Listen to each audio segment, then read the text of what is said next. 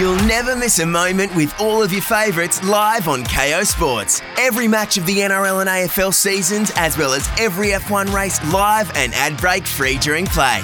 The NBA playoffs are also heating up, and it's the biggest season of netball ever. That's right, all the big hits, high flying heroics, and buzzer beaters ready to watch anywhere, anytime. How good is that? New to Kayo? Start your free trial today. If you have been a close contact of a person with coronavirus and that contact was in the last 72 hours, you may be eligible for a research study. Visit www.closecontacts.com.au. Welcome to Garden Views. Interesting conversations with interesting people who have done and or are doing interesting things. So sit back and enjoy. Welcome, everyone, into Garden Views. And this week, we are continuing my extrapolation into the possibilities of space law, but we are going to stick with terrestrial law. Uh, and my rank speculation upon the tree will pop in as it does whenever whenever the muse inspires. But this week, we're going to be talking about immigration law and helping us in this exploration is my dear old friend, Anupa Mukhopadhyay, an attorney here in Maryland, down in, in South County in South Maryland. So, how are you, Anupa? I'm uh, very good. Thank you. She is very good. She's, she's so smart, this Anupa. Um, so, I, I, I, knew her ever since she was a wee little Anupa. Uh, and she was uh, immigration attorney with a firm that I was with way back when. And uh, then she started her own practice and branched out and still doing immigration. And I reached out to her and she said, Sure, I'll be glad to help you out. So, what does immigration have to do with space law? I don't know necessarily, but I'm going to assume, for the purposes of the show, that the United States will continue to lead the extraterrestrial adventures, explorations, and that the United States will have some leadership role in space stations, things of that nature, perhaps even territories. If there is some sort of different international agreement, I, I would imagine the United States would have some uh, policy role in that. If I'm wrong, and if it's, say, Russia or China or India or the United Arab Emirates, maybe somebody in one of those countries is doing the same show as this one and uh, you can talk to them. But for the purposes of this, we're going to be using U.S. immigration law. As far as space is concerned, I'm not really talking about work visas or marriage visas or stuff like that. Maybe we'll do another regular immigration show on that at another time. But I'm talking about things like international organizations, non governmental organizations, the International Monetary Fund, and diplomatic status, uh, because there's almost certainly going to be a lot of countries uh, that are going to want to be involved. They're going to want uh, people assigned. There's going to be liaisons and things like that. So we're going to talk about diplomatic immigration here in the U.S. and non-governmental organizations, international associations.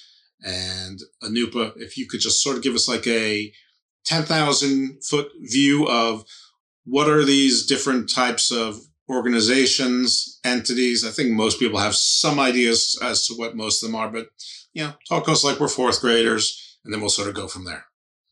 So uh, you're, you know, you're looking at uh, visas. So there are the uh, diplomatic visas, and then visas that are given to um, uh, employees and workers of the international organizations. So uh, diplomats are the foreign governments. So any foreign government that has an embassy or a consulate uh, in, or a mission, they, they call them missions in in the United States. Um, they they fall under generally the um, uh, top level officers are uh, given diplomatic visas.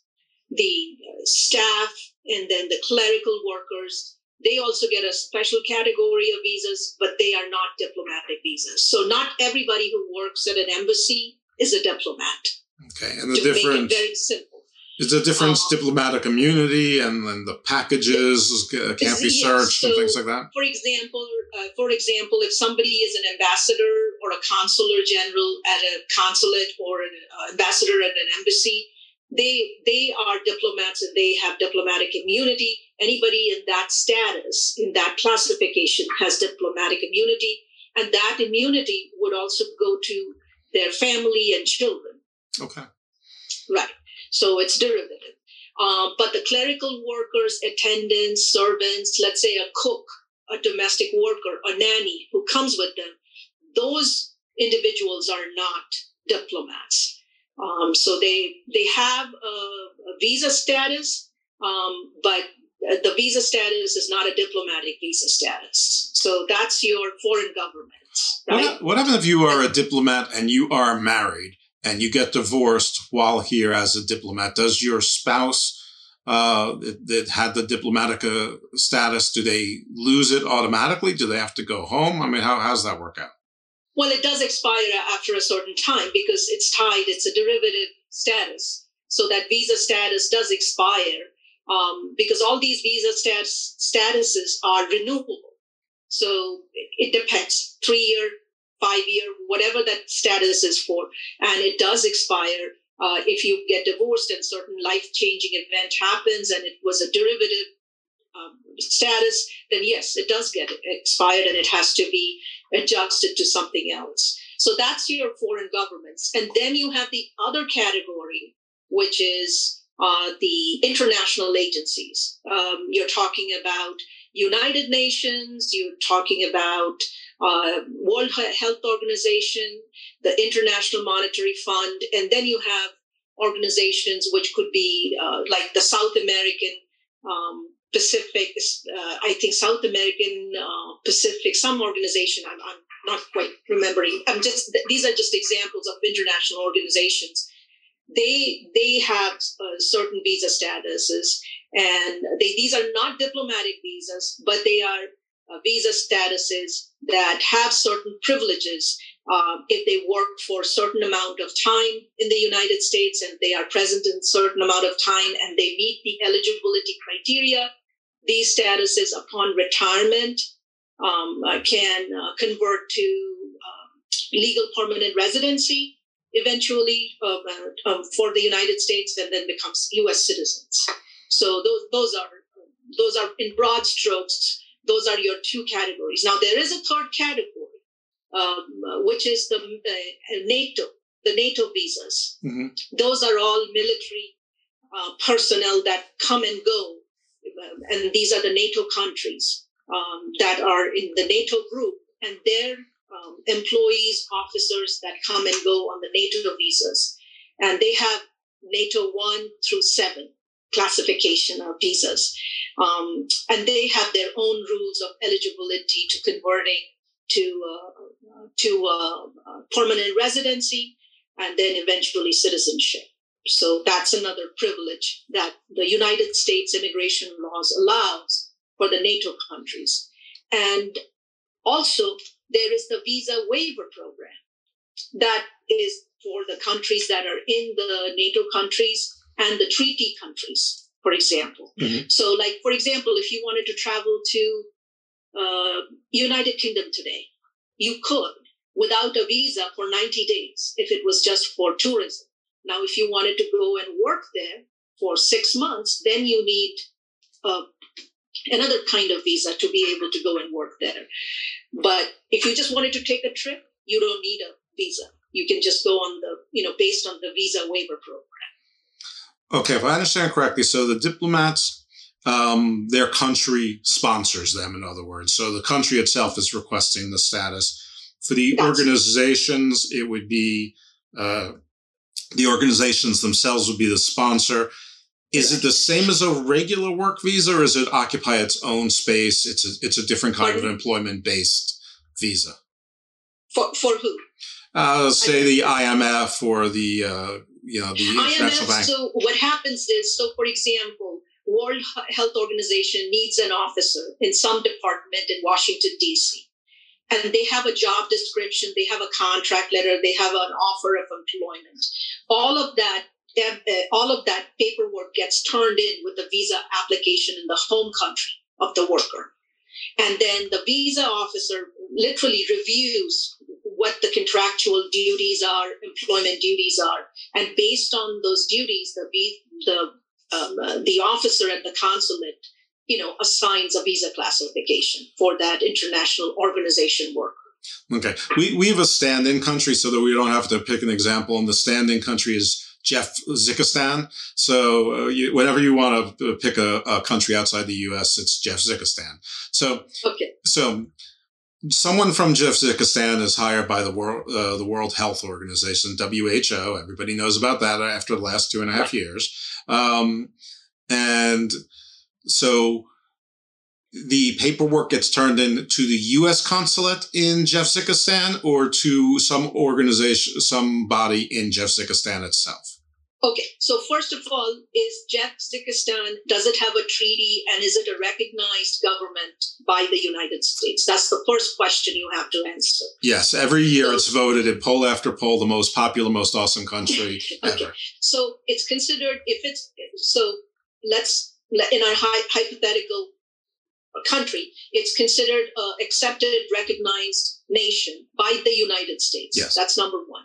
Once it is considered recognized United States nation, uh, you will have either a consulate, an embassy slash consulate in that country, or somewhere adjacent to that country if it's not feasible to have a consulate there. So you'll have some service.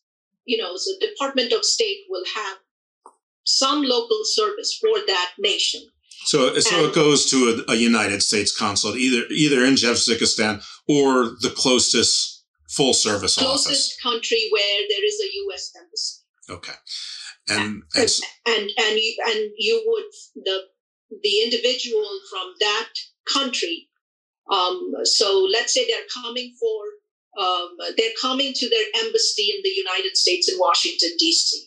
That then they would be considered on a diplomatic visa, either A1 or A2. Those are the classifications. Say they are coming to the WHO uh, office here or the IMF or um, one of those. And then in that case, they will get a G1 or a G2 visa status. Um, so the, the G visa status. So there's the A visa status and the G visa status. And I'm being I'm giving you very broad strokes here. Okay. Um, of course, you know, there's again, when once you go through the classification, the way the embassy official evaluates, they look at your contract, they look at your job description, they figure out what it is you're going to be doing. Are you going to be doing on, on behest of your government? Um, then there's one type of set of visas. Are you doing it on the behest of your um, international organization? Then it's one set of visas. Um, are you coming permanently uh, on a permanent assignment, or are you just coming temporarily for a few days and you're going from one event to the next event? So, whatever is the primary event, uh, would be your visa classification. So let's say you were coming to the United States to attend some sort of uh, meeting about the defense of the NATO nations. And then you were going to Augusta for the golf tournament, right? So the what what is the visa status that would be given to you? It would be the primary event, the primary meeting work that you're going to. That's the visa status you would have. And once you have that status, you can basically move about the country as long as your main role, your main job is, you know, still at that, the. That is correct. Okay. That is correct. And let me understand one other thing, and, and I'll just try and back up a little bit because the, the audience at large may not be aware of this, but not just anyone can get a work visa in the US. Uh, you have to meet some sort of category, some sort of slot, and there are specific numbers each year in the US. But generally speaking, you either need to be highly specialized, you need to be paid at least the prevailing wage that the, the Department of Labor has uh, has said is the prevailing wage for that task. And you must show that you cannot easily or have not been able to easily fill that position from the workforce available in the United States. That's regular work visas, generally very oversimplistic. But for these international organizations, I am assuming, perhaps incorrectly, that they can pick whoever they want. They're, they're not subject to those same kind of requirements. If the WHO wants someone from Blizikistan, even though it's just going to be someone in the typing pool and you can get any, get 30,000 candidates in Metro DC for the typing pool. Doesn't matter. WHO wants wants Sarah from Blazikistan, very popular name in, in I'm sorry, in Jeffzikistan. Sorry, I, am confusing my stands, uh, my fictitious stands um, in Jeffzikistan. And they they say we want someone from Jeffzikistan. That's it. There's no there's no further evaluation except the the duties and that it's for uh, it's for a recognized international organization, et cetera, et cetera. That is true. Those are the privileges. Everything that you said is absolutely true. However, they have to still comply with United States labor laws. Sure, sure. So, so for example, um, um, Sarah can't be twelve. Pardon me. Sarah can't be twelve.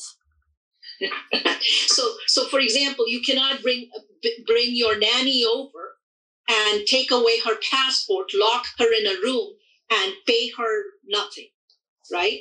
So those. Who told you? we recently had a case. I'm not going to name the country. I'm not going to name the diplomat.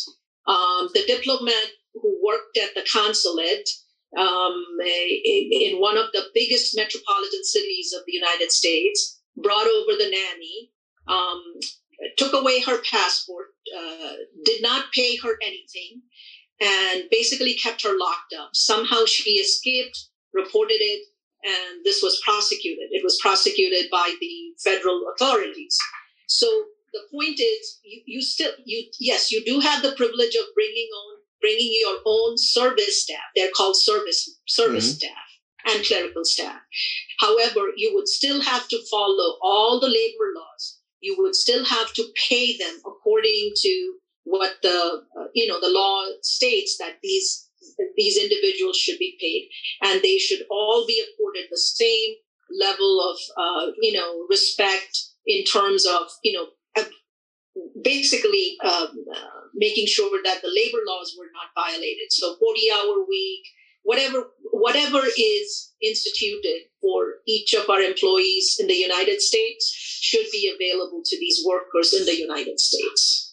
So in that case, I am presuming that the person who was charged federally was not on a on a diplomatic uh, visa here. They were some other so, international organization.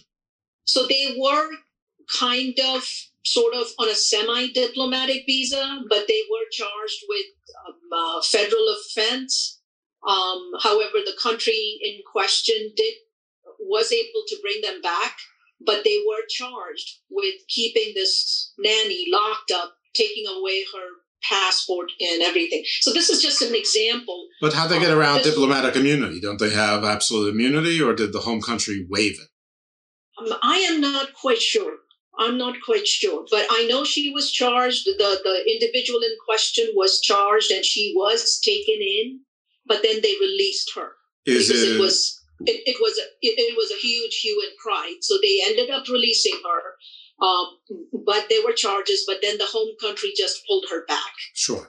But was it one of those things like the parking tickets offenses where you can't have diplomatic immunity for basically ministerial things that are outside of your scope and having a nanny at your home is not part of your you're not your diplomatic I, I, I believe so. I yeah. believe so. I think it almost fell under because she was charged charged with some sort of false imprisonment and keeping this lady locked up and took away because one of the things is your passport should be in your hands. It mm-hmm. should not be confiscated by anybody else and uh, she had this situation. So I think there were some other events that took place that ended up um, sort of getting her charged, but then they were able to. The home country was able to take, you know, get her released sure. and well, fly her back to her house, uh, well, own home country. Right. Well, their their their version of the State Department probably interceded. I'm sure something was worked out. Um, right. Or the government, United States government said, you know, we you know, maybe we overreached on the diplomatic immunity thing here. Anyway, that's not what this show's about. So, but that's an interesting case. Uh, right. Just not necessarily for this show. Um, I mean, bottom line is you have to abide by the labor laws of the United States, even though, you know, yes, you have the privilege of bringing anybody. You don't have to go and bring in an American worker. You don't have to abide by those rules that every other employer has to abide by, but you still have to abide by basic laws. What if um, they live in the embassy or on a, in a consulate? What if it's someone who actually lives in the on the embassy grounds? Because technically, that's the territory of another country. So if they're if there if whatever labor law violations are occurring within the embassy grounds itself, does the U.S. have any jurisdiction whatsoever? And I and I swear I think this will be my last hypothetical. No, they no they don't. You you because that's considered any embassy land area that is considered sovereign property. However, if that person escapes and seeks asylum, then United States is obligated to um, entertain asylum. Right. Okay. So, what about the UN? Where does the UN fit in? Because it's it is diplomatic, but it is is an international organization. But I mean, if I'm not mistaken, I think it occupies a sort of a unique position as far as international organizations. Or am I wrong? Is it just like the World Health Organization or the uh, International Monetary Fund or whatever? No, the United Nations does um, have a unique unique position, and uh, it's uh, it's a, it's a, it's its own body. It has its own security, own everything. You know, they have their own police, and the visas that are given, uh, interestingly, are called transiting visas. Mm-hmm. So from the airport, you are transiting to the United Nations compound whatever that is. And uh, that allows you to travel and do things within the United States, but uh, the visa is a special visa. It's called transiting visa to the U- United Nations. Well, they, uh, presumably the people that work at the United Nations uh, don't live on the United Nations premises. If they're in New York That's City, they, they, you know they probably have a nice place in in the city. Um, do they enjoy diplomatic immunity? Do they have to comply with um, labor laws for they, for their staff? They have to comply with uh, so diplomat diplomats and diplomatic immunity is really the domain of foreign government workers at the embassy mm-hmm. and consulate, right? So that's but United Nations, I mean, uh, they are not considered a uh, diplomat in that sense. They are international workers who are transiting to an international uh, organization, body of international, um, uh, made of international, um, or made of many c- countries, right? So um, the the country specific person may be a diplomat who is who has been assigned to the uh, United Nations. And, and, by the way, I don't mean to, to, interject, even though I'm, of course, doing it on purpose. I, uh, in one of my travels, I actually met the Pakistani delegation uh, on the Acela, and I, I, was sitting with like four to six of them, and we were chatting. And a lot of countries, and Pakistan is a pretty big country, so it's a pretty good uh, example. I mean, Pakistan, I think, is like half a billion people that, that live in it, so it's no small potatoes. And they didn't have a separate diplomatic corps for the United Nations and the International Monetary Fund. And so they, they just sort of went in rotation. When one was in session, they went to that one and they just sort of, so it was the same group, the same six guys and whatever their staffs would be, uh, would go from place to place to place. So uh, they were transiting, you know, uh, from DC to New York quite a bit and whatever. I don't recall if they were also the same as the diplomats in the embassy or not, but it was definitely for the different international organizations. I suspect not. I suspect that that was not the ambassador from Pakistan to the United States. So, so someone, so someone or a group like that would be uh, transiting visa would be in the transiting visa classification, which usually is a G classification, and that's what they give to the United Nations employees. But you could have embassy personnel representing the country at United Nations who is a diplomat. So, um, you may have that too. Well, let's explore something on this immunity, non-immunity thing. So I'm on the Acela with the same group of, of, of guys, except plus one. And that plus one is the ambassador from Pakistan to the United States, not to the United Nations. So they're sitting together, the Pakistani ambassador to the United Nations and the Pakistani ambassador to the United States sitting uh, next to each other. I'm sorry, I'm only, I'm not picking Jeff Zikistan because this is, this is almost a semi-real life hypothetical, but this part is not. The next part is absolutely fiction uh, to protect the absolute innocent, including the alleged victim in this case being me. So they both say, we hate you, Jeff. You're terrible, which that part might be true. Uh, so the ambassador to the uh, United States for the Pakistani embassy punches me on my left cheek, and the Pakistani ambassador to the United Nations punches me on my right cheek. The ambassador to the United Nations does not have diplomatic immunity, can be arrested. The ambassador to the uh, embassy in Pakistan cannot be because he has, he or she has diplomatic immunity. Would that, is that correct? That, that is correct, unless the ambassador to United Nations also has a dual status, is a staff member of the embassy or consulate for Pakistan here. Now, now, what about all of the military and intelligence and law enforcement li- liaisons, which movies and TV would have us believe are always spies? But do they have diplomatic immunity, or are they just international workers?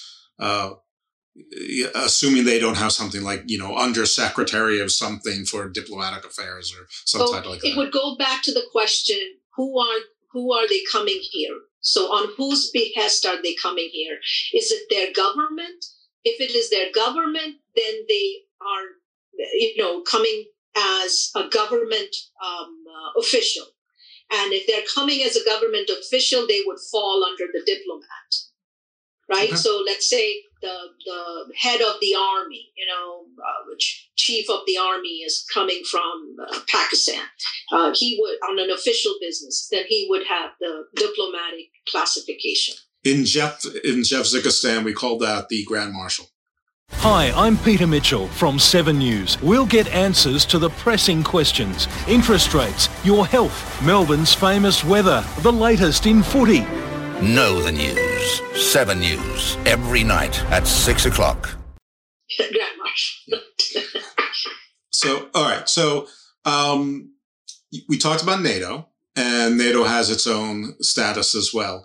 What about other military organizations of which the United States is a part of? And the United States is part of a bunch of regional ones, including Australia and New Zealand, and the US basically has a joint military or part of it. Uh, the United States has uh, alliances with Japan, South Korea, and I believe some other countries in the Pacific. And I also believe in, in, in the Caribbean and South America. I think that there's something brewing there as well. Um, and I, you know, I know that the African Union exists. I don't believe the United States is part of it, but I imagine they have some sort of office in in DC as well. For for maybe they don't. I don't know. But would they have the same kind of arrangement as NATO visas, or is that a case by case or no? No, NATO visas are, are, are, are, their own thing because it's between the NATO countries. It's subject to the uh, treaty, um, um, which is overarching, and they also have their visa waiver program. So we're going to set that aside um, because that deals with just NATO visas. But you have, yes, um, every other country, most other countries do have their military um, uh, coming, going. They have programs in which officers come here for a few months, maybe six months to a year. They they may work at the Pentagon and then they go back. Now, the question is, are they coming? Um, again, are they being sponsored through their government and coming? If they are, then they are on a sort of semi-diplomatic visa status, maybe not full immunity, but there is a semi-status um, where you know they come for a year, they are on some program, they may even go to uh, through some um, educational um, sort of program with the officers here, um, but they have it with they have it with pretty much every other country. Um, but those are individual um, country to country, so it's say between United States and let's pick I don't know picks a non-NATO country, a United States and um, Australia. Australia, they have their own program. So if the person is coming from, let's say, the Australian military system and the United States, they have their own joint task force. They are doing programs together. They're running projects together. Then, based on that, that visa would be uh, provided to come here. Okay. Now, what if uh, Jeffzikistan's elite special forces, the Sea Lions, because that's what we call them, not the SEALs, want to train with the Navy SEALs who might be better than Jeff Zickerstan's forces right now, temporarily. So I wanted to send all 27,000, I mean 27 of my Jeff Zickistan Sea Lions here to train with the Navy SEALs. Would that be on one of those uh, unilateral or military to military sort of work temporary work visa? Would that be a specialty so, visa? Would that so it would be diplomatic? First of all, you would have to have a treaty. Okay. Right? We have a treaty. So first of all, you would have to have a nation to nation treaty. I've told you that the US and Jeffzikastan, number one most awesome friends, relationships. We have, oh, okay. co- we have coffee mugs and everything. Okay. So so as long as the treaty provides for mm-hmm. um, a back and forth and education and support, um, all of these things would be, you know, fall under the guidance of the treaty, and then Department of State, um, if if the uh, you know the na- national leaders of Jeffzikastan express an interest that we want your special forces program uh, to teach our um, sea lions then they would work out a project, they would work out a program. It would be for a certain amount of time, whether it's, you know, two year program, a year and a half program. And then they would, um, this project would be in charge of controlling the program. The 27 people would come here. Uh, they would be given, uh, through the project, they would be given housing, uh, their family would be given um, all the facilities. Children would be provided for schooling, while these 27 go into uh, the military training process. Um, and this is where this this is almost like building bridges between the United States because we have a we have a huge interest in building bridges with countries where we, we may not have any presence um, because this helps us in the long run it really helps us to have our presence there. And what best ambassadors than people of that nation who come here, understand us, understand our values, culture, learn it. And then, you know, we have helped and supported them in their education and they go back and become our ambassadors. So we have, we really have a lot of interest in doing those kind of programs and we do them regularly. And also, they get trained on our weapon system and have to buy our munitions. So there's and equipment. So there, there's that as well. Yes. You know, I, I do for, for the audience. I, I, want the audience out there to know one thing, and that's that Anupa used to laugh at my jokes, and now she doesn't laugh at my jokes anymore. And I, and I want to know why that is. Am I no longer funny? No, you were very funny. Okay, there we go. So. I'm just very impressed with this. So you know, it's it's left me tongue tied. okay, that, that's fine. All right, that's good. Okay, folks, you heard her. This is third party verification. I am in fact funny and always was. All right, so here is a little bit of my extrapolation from what I'm hearing, and so when it comes to space, you know, obviously there's plenty of permutations, but there's probably, you know, you probably have one lead country or you'll have some international organization like the International Space Station. And that international organization might be like the UN, but it will probably start with fewer countries that are putting the money in or other valuable, valuable resources, whether that's providing all the fuel or uh, certain skills or, or, whatever it is, uh, maybe astronauts, um, what have you.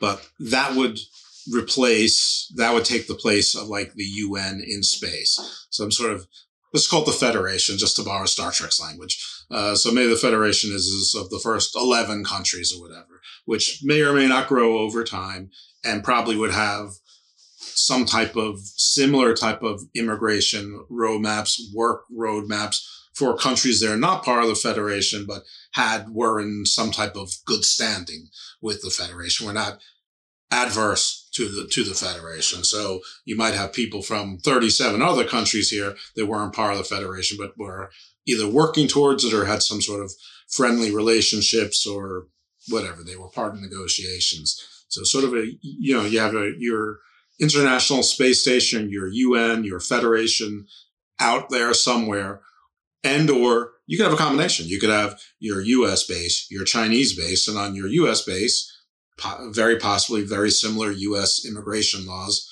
um, would apply. Whereas on the Chinese base, perhaps Chinese immigration laws would apply, whatever the, those might be. Um, to think that there'd be some sort of interstellar consensus uh, on non-interstellar properties is um, beyond the comprehension, beyond beyond the imagination of this speaker. What what what do you think? Well, right right now I can only speculate based on what's happening right now. Um, under um, uh, our under President Trump, um, a special corps was created, the space uh, force or the space corps to be, um, um, and, and, there is right now um, another unit in the Pentagon. Yep. Um, yes. That's that's. I know they're blowing me off. Space Force is a branch of the military. It's the new fifth branch of the military, but apparently they're very so underfunded. I, they, they referred me to the Air Force media desk because apparently they don't have their own. Uh, and I haven't gotten around to calling them because I, I know. I, I just, can tell you they have they have T-shirts, um, mugs, shot glasses. They're selling at the Pentagon gift shop. So it's it's it, they have it. Oh, um, so you've been to the Pentagon, eh? Big no, shots. No, I haven't been to the Pentagon. I've heard. so here's the thing. So mm-hmm. already military, I, I think military, um, whatever is governing the military, will sort of kind of um, um, permeate this area as far as United States is concerned. But then we also have some commercial development of space flights mm-hmm. um, between uh, Jeff Bezos and Elon Musk. You already have um, um, they they Elon Musk just sent um, three former astronauts um, on his commercial flight, mm-hmm. and then there were tourists on it. So you know, I, I think if it's a U.S. just like you know in a in a U.S. plane, U.S. law applies. I think if it's a U.S. ship, U.S. shuttle, the United States laws would apply. If it's another country's shuttle, uh, that uh, country's law would apply. Now the question is, what laws apply to the International Space Station? Yeah, or, which, or wherever they dock or land. The, yeah, wherever the they dock. Yeah. Um, uh, right now it's Russia. Interestingly, it's Russia and United States primarily running the International Space Station. So um, maybe there is, I, I, don't know how it is configured. Um, I don't have the knowledge of that space station, but if I don't know if there is a Russian portion or a US portion, or it's it's up there, you know, they they are all um, uh, experts in their field and they're all scientists and maybe they don't they're above our petty politics. And one of them is a murderer. So um, it's a movie i'm working on. a, it's, it's a script yeah. i'm working on yeah. in space only 11 other people can hear you scream. And they're a bunch of nerdy scientists no uh, yeah no i think that i think that you're probably right about that and uh, as we've seen in past laws when there are emerging areas, if there's anything that they can sort of map onto and use as a template, right. they will. And by they, I mean, you know, I'm talking about the US or Maryland or any state. I mean, for instance, there's something called the Uniform Commercial Code.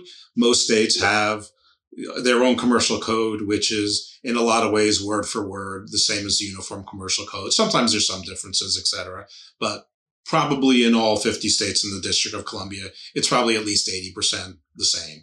There's the federal rules of civil procedure, probably in most states except for Louisiana, they are probably 75% nearly identical, maybe some differences in the amount of days and, and limits, but if, if you ignore the allowance for days and terminology like court of general pleas versus small claims or you know, to sort of minor things like that. It's probably also 90%, you know, largely identical. Um, and we discovered that in some prior episodes of this little exposition where um, the law of the sea uh, and admiralty basically took from the railroad laws and the law of aviation basically took from the law of admiralty and maritime law. Um, and, uh, uh, you know, the, the law of the wages laws, uh, you know, sort of borrowed from federal workers' compensation, or you know, so a lot of these schemes are, you know, have have a lot of overlap. So this extrapolation, you know, probably is pretty realistic until there's problems and then there needs to be adaptation um, to catch up, which, you know, we're, we have this right now, right here on Earth. We, we have laws that are not current with our technology and cyber commerce and the internet. And, you know, we've got, we've got laws that are still talking to, you know, barely caught up to fax machines, you know, and they're worried about everything electronic now and trying to apply those. So the law is always going to be behind the time, so to speak.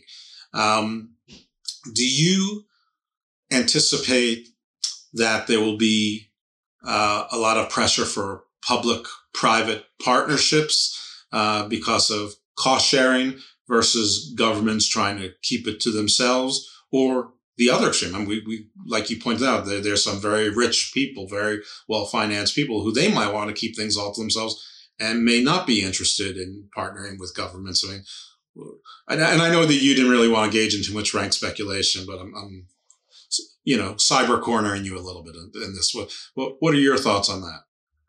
Well, um, I, I, think it'll go. I, I, think it'll go more and more private, but um, at some point it will need regulation, and government will have to step in.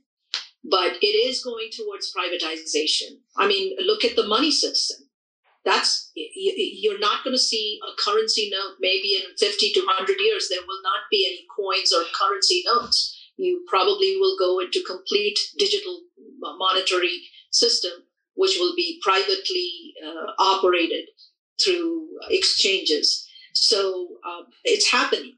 Um, I, I, think I think the days of um, government keeping complete control over certain uh, aspects of society are more and more, you know, they're declining.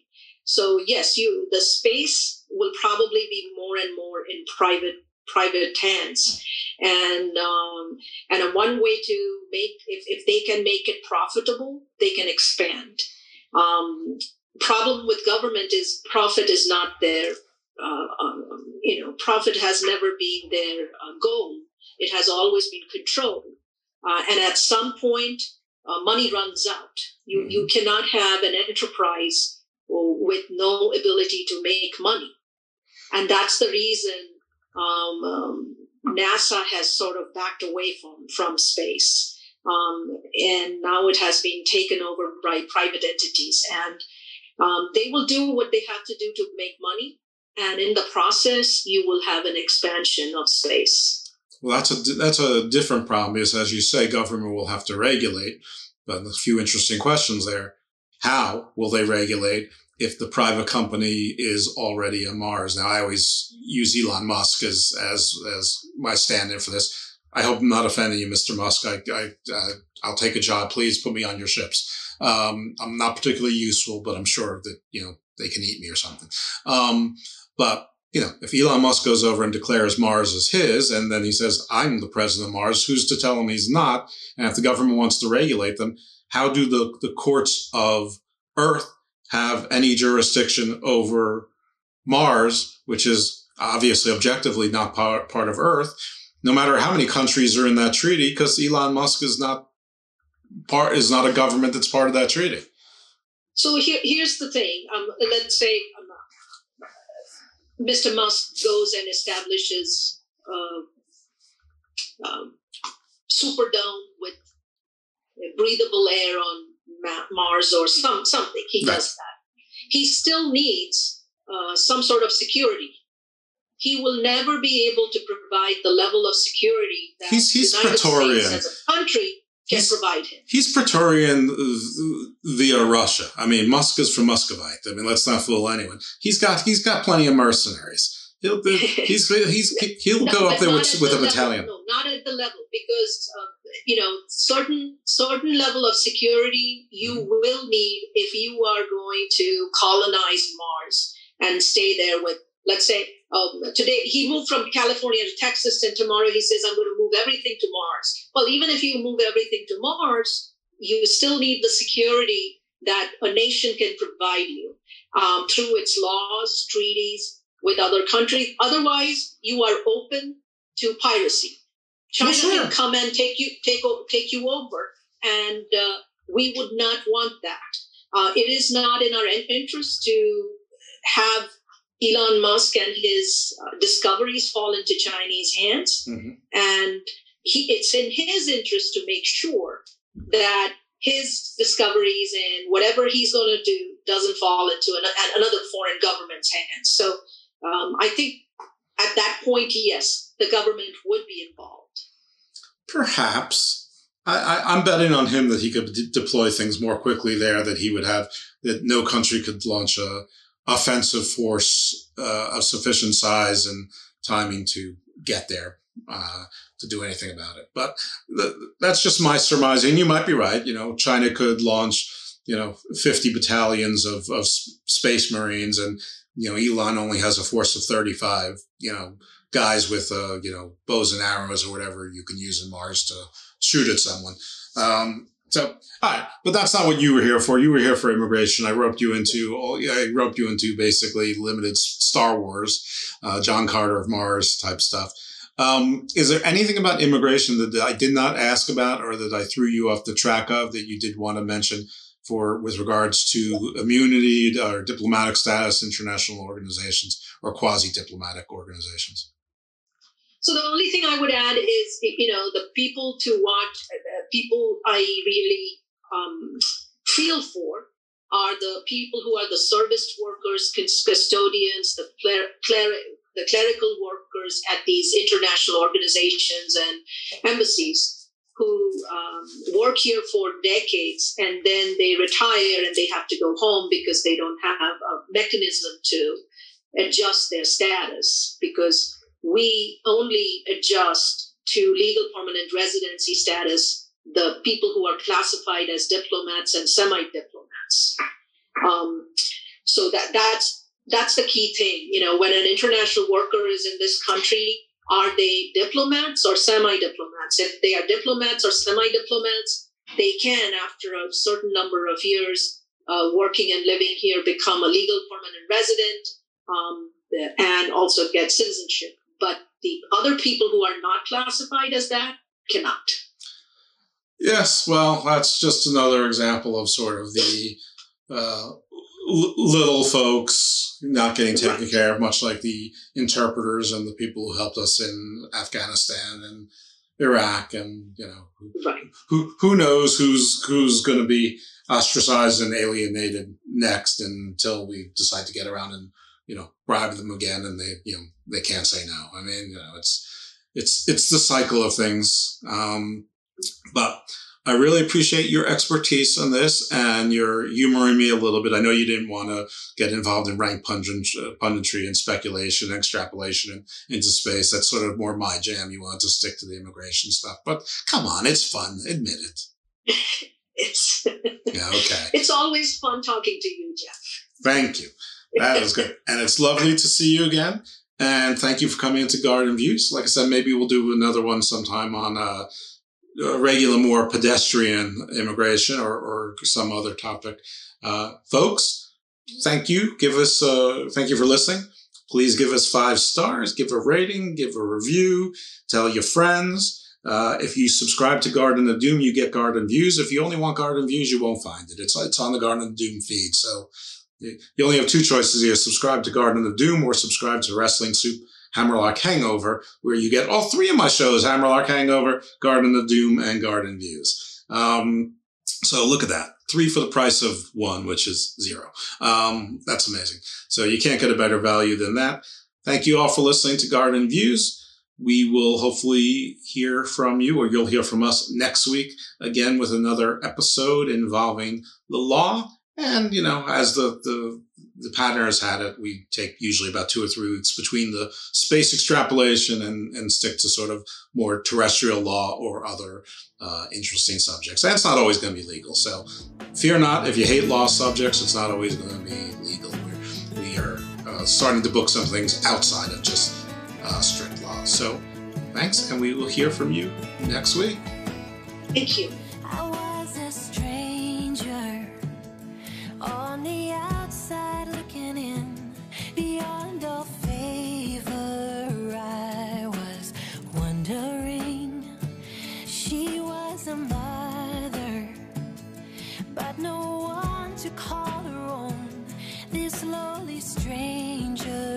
could never, dear song. I said, let me come with you. We don't have to be alone. I said, let me come with you. I will make your home.